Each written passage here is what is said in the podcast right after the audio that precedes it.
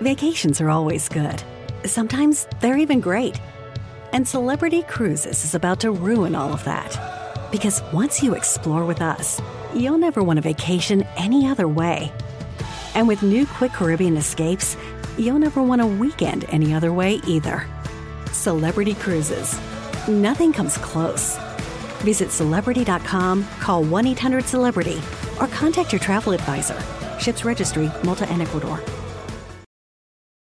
The living room is where you make life's most beautiful memories. But your sofa shouldn't be the one remembering them. The new life resistant, high performance furniture collection from Ashley is designed to withstand all the spills, slip ups, and muddy paws that come with the best parts of life. Ashley high performance sofas and recliners are soft, on trend, and easy to clean. Shop the high performance furniture in store or online at ashley.com. Ashley, for the love of home.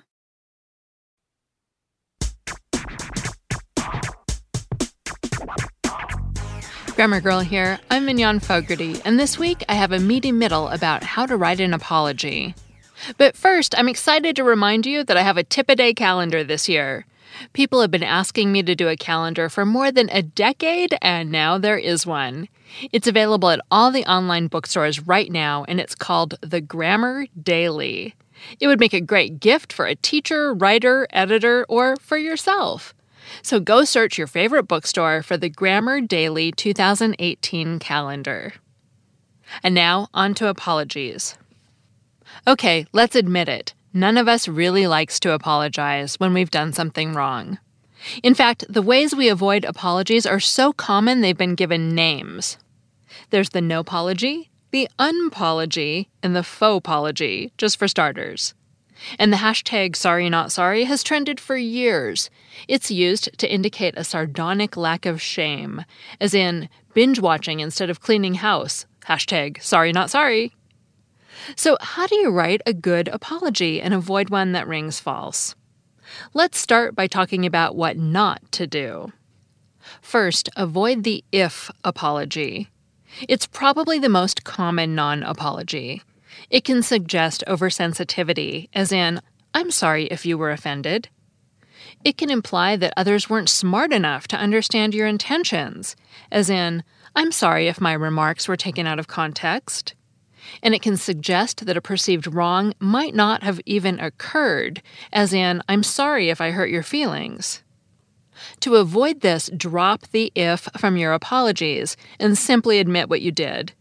Instead of saying, I'm sorry if I hurt your feelings, try, I'm sorry that I hurt your feelings. The that makes all the difference. Next, avoid the passive voice apology. Sometimes it's hard to admit when you're wrong. When that happens, we can subconsciously slip into the passive voice to give ourselves an out. I'm sorry I lost your keys becomes I'm sorry your keys got lost. I'm sorry I backed into your car becomes I'm sorry your car got hit. This phrasing lets you acknowledge an offense while softening the fact that you're the one who did it.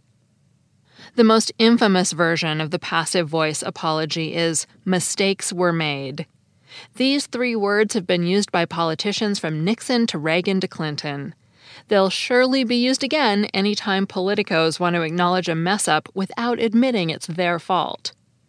To fix this non apology, use the active voice. Say clearly what you did. For example, I'm sorry the dishes didn't get loaded becomes I'm sorry I didn't load the dishwasher. I'm sorry there's dog pee on the floor becomes I'm sorry I forgot to let the dog out. Next, avoid the reverse apology. This one is particularly nasty. It takes a wrong and lays the blame for it at the feet of the accuser. Say you had a bad cold and sneezed on a good friend who justifiably yelled at you. You could say, I'm sorry I sneezed on you. Or you could say defensively, I'm sorry you're so sensitive to germs. Or imagine you ate all your roommate's Captain Crunch. You could say, I'm sorry I ate all of it. Or you could say, I'm sorry you're not very good at sharing. In the first case, you're admitting that what you did was wrong. In the second case, you're admitting what you did, but you're saying that the other person had no reason to take offense. To reframe a reverse apology, focus on what you did instead of how the other person reacted. I'm sorry you're so sensitive to cold becomes I'm sorry I left the window open all night. I'm sorry your allergies are so bad becomes I'm sorry I brought my dog to your house without asking. Finally, avoid the florid faux apology. This is the most ridiculous non apology. Think, I offer you my sincerest apologies, or I deeply regret the events of that day to the core of my soul. These non apologies use language steeped in emotion, and they may sound earnest at first blush, but their overheated language makes you wonder if the speaker is sincere or is just trying really hard to sound sincere. Here's a good rule of thumb if your apology sounds like soap opera dialogue, rethink it. While you're at it, cut out unnecessary words, which can dilute the real intention of your apology. For example, I offer you my sincerest apologies for mowing over your flowers, would become, I'm sorry I mowed over your flowers. Now that we have these faux apologies out of the way, let's talk about the right way to say you're sorry. Luckily, there's a foolproof template you can use, and the template's not a trick. If you follow it step by step, it helps you explain clearly what you did and understand how you affected someone else. Rather than having you fill in the blanks, it helps you find the words to say what you really mean.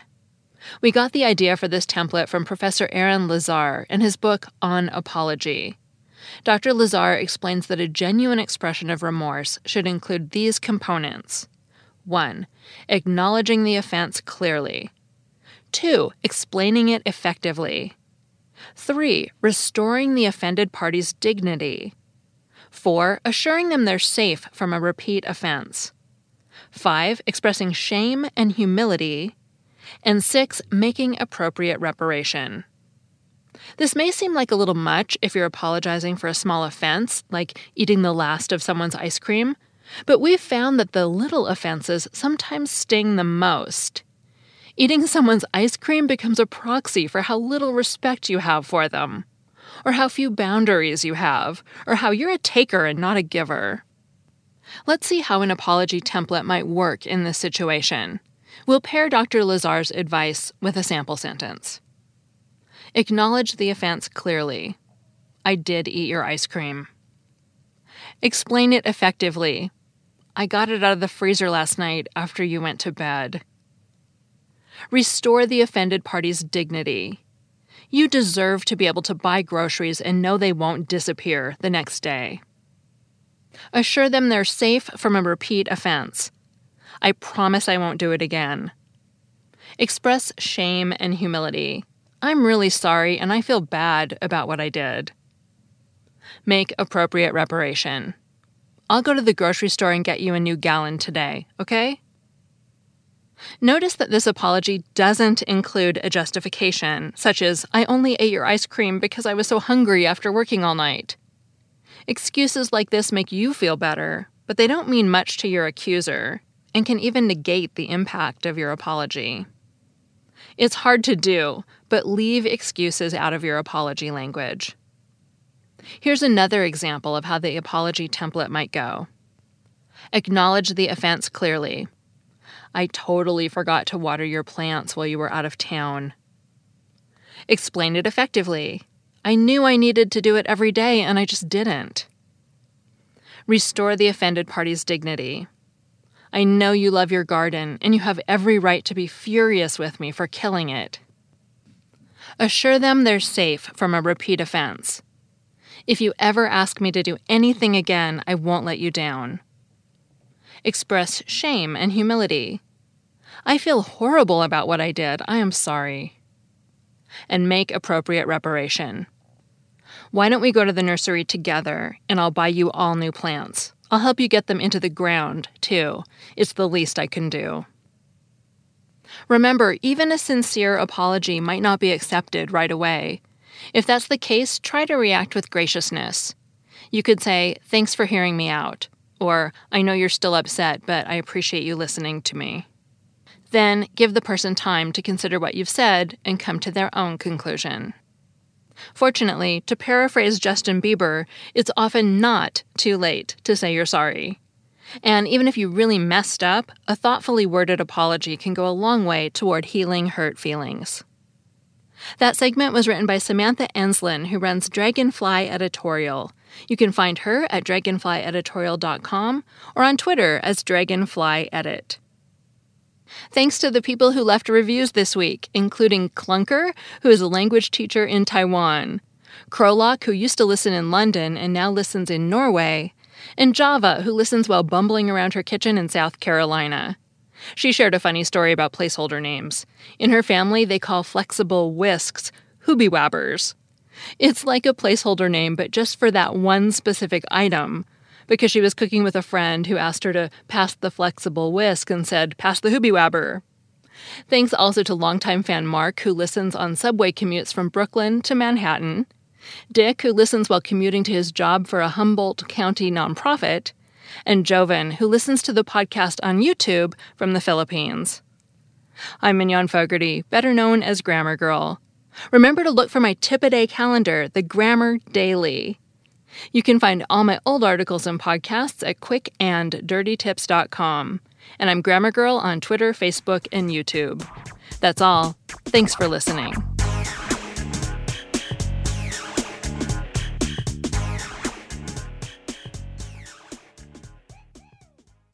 Shopify is the global commerce platform that helps you sell at every stage of your business. With the internet's best converting checkout, 36% better on average compared to other leading commerce platforms, Shopify helps you turn browsers into buyers. In fact, Shopify powers 10% of all e commerce in the US. Sign up for a $1 per month trial period at shopify.com slash podcast free. All lowercase, shopify.com slash podcast free, shopify.com slash podcast free.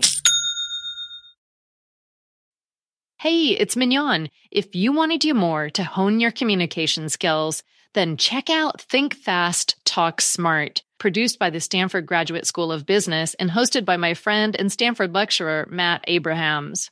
You may remember Matt from his interview on the show back in September when he shared his top tips for becoming a better writer and speaker. Think Fast, Talk Smart is his Webby award winning podcast which has been downloaded 41 million times and has been the number one career podcast in more than 95 countries. So you know it's worth your time. Whether you're making a wedding toast or presenting at work, strong speaking skills are critical to success in business and in life, which is why Matt sits down with experts every week to talk about the best tips to unlock your communication potential. Hear from pros like neuroscientist Andrew Huberman on how to manage speaking anxiety, speechwriter and bestselling author Dan Pink on how to take risks in your communication, and psychologist Kelly McGonigal on how to harness nervous energy to fuel powerful presentations. So what are you waiting for? Listen to Think Fast, Talk Smart every Tuesday, wherever you get your podcasts or on YouTube. And tell Matt I said hi.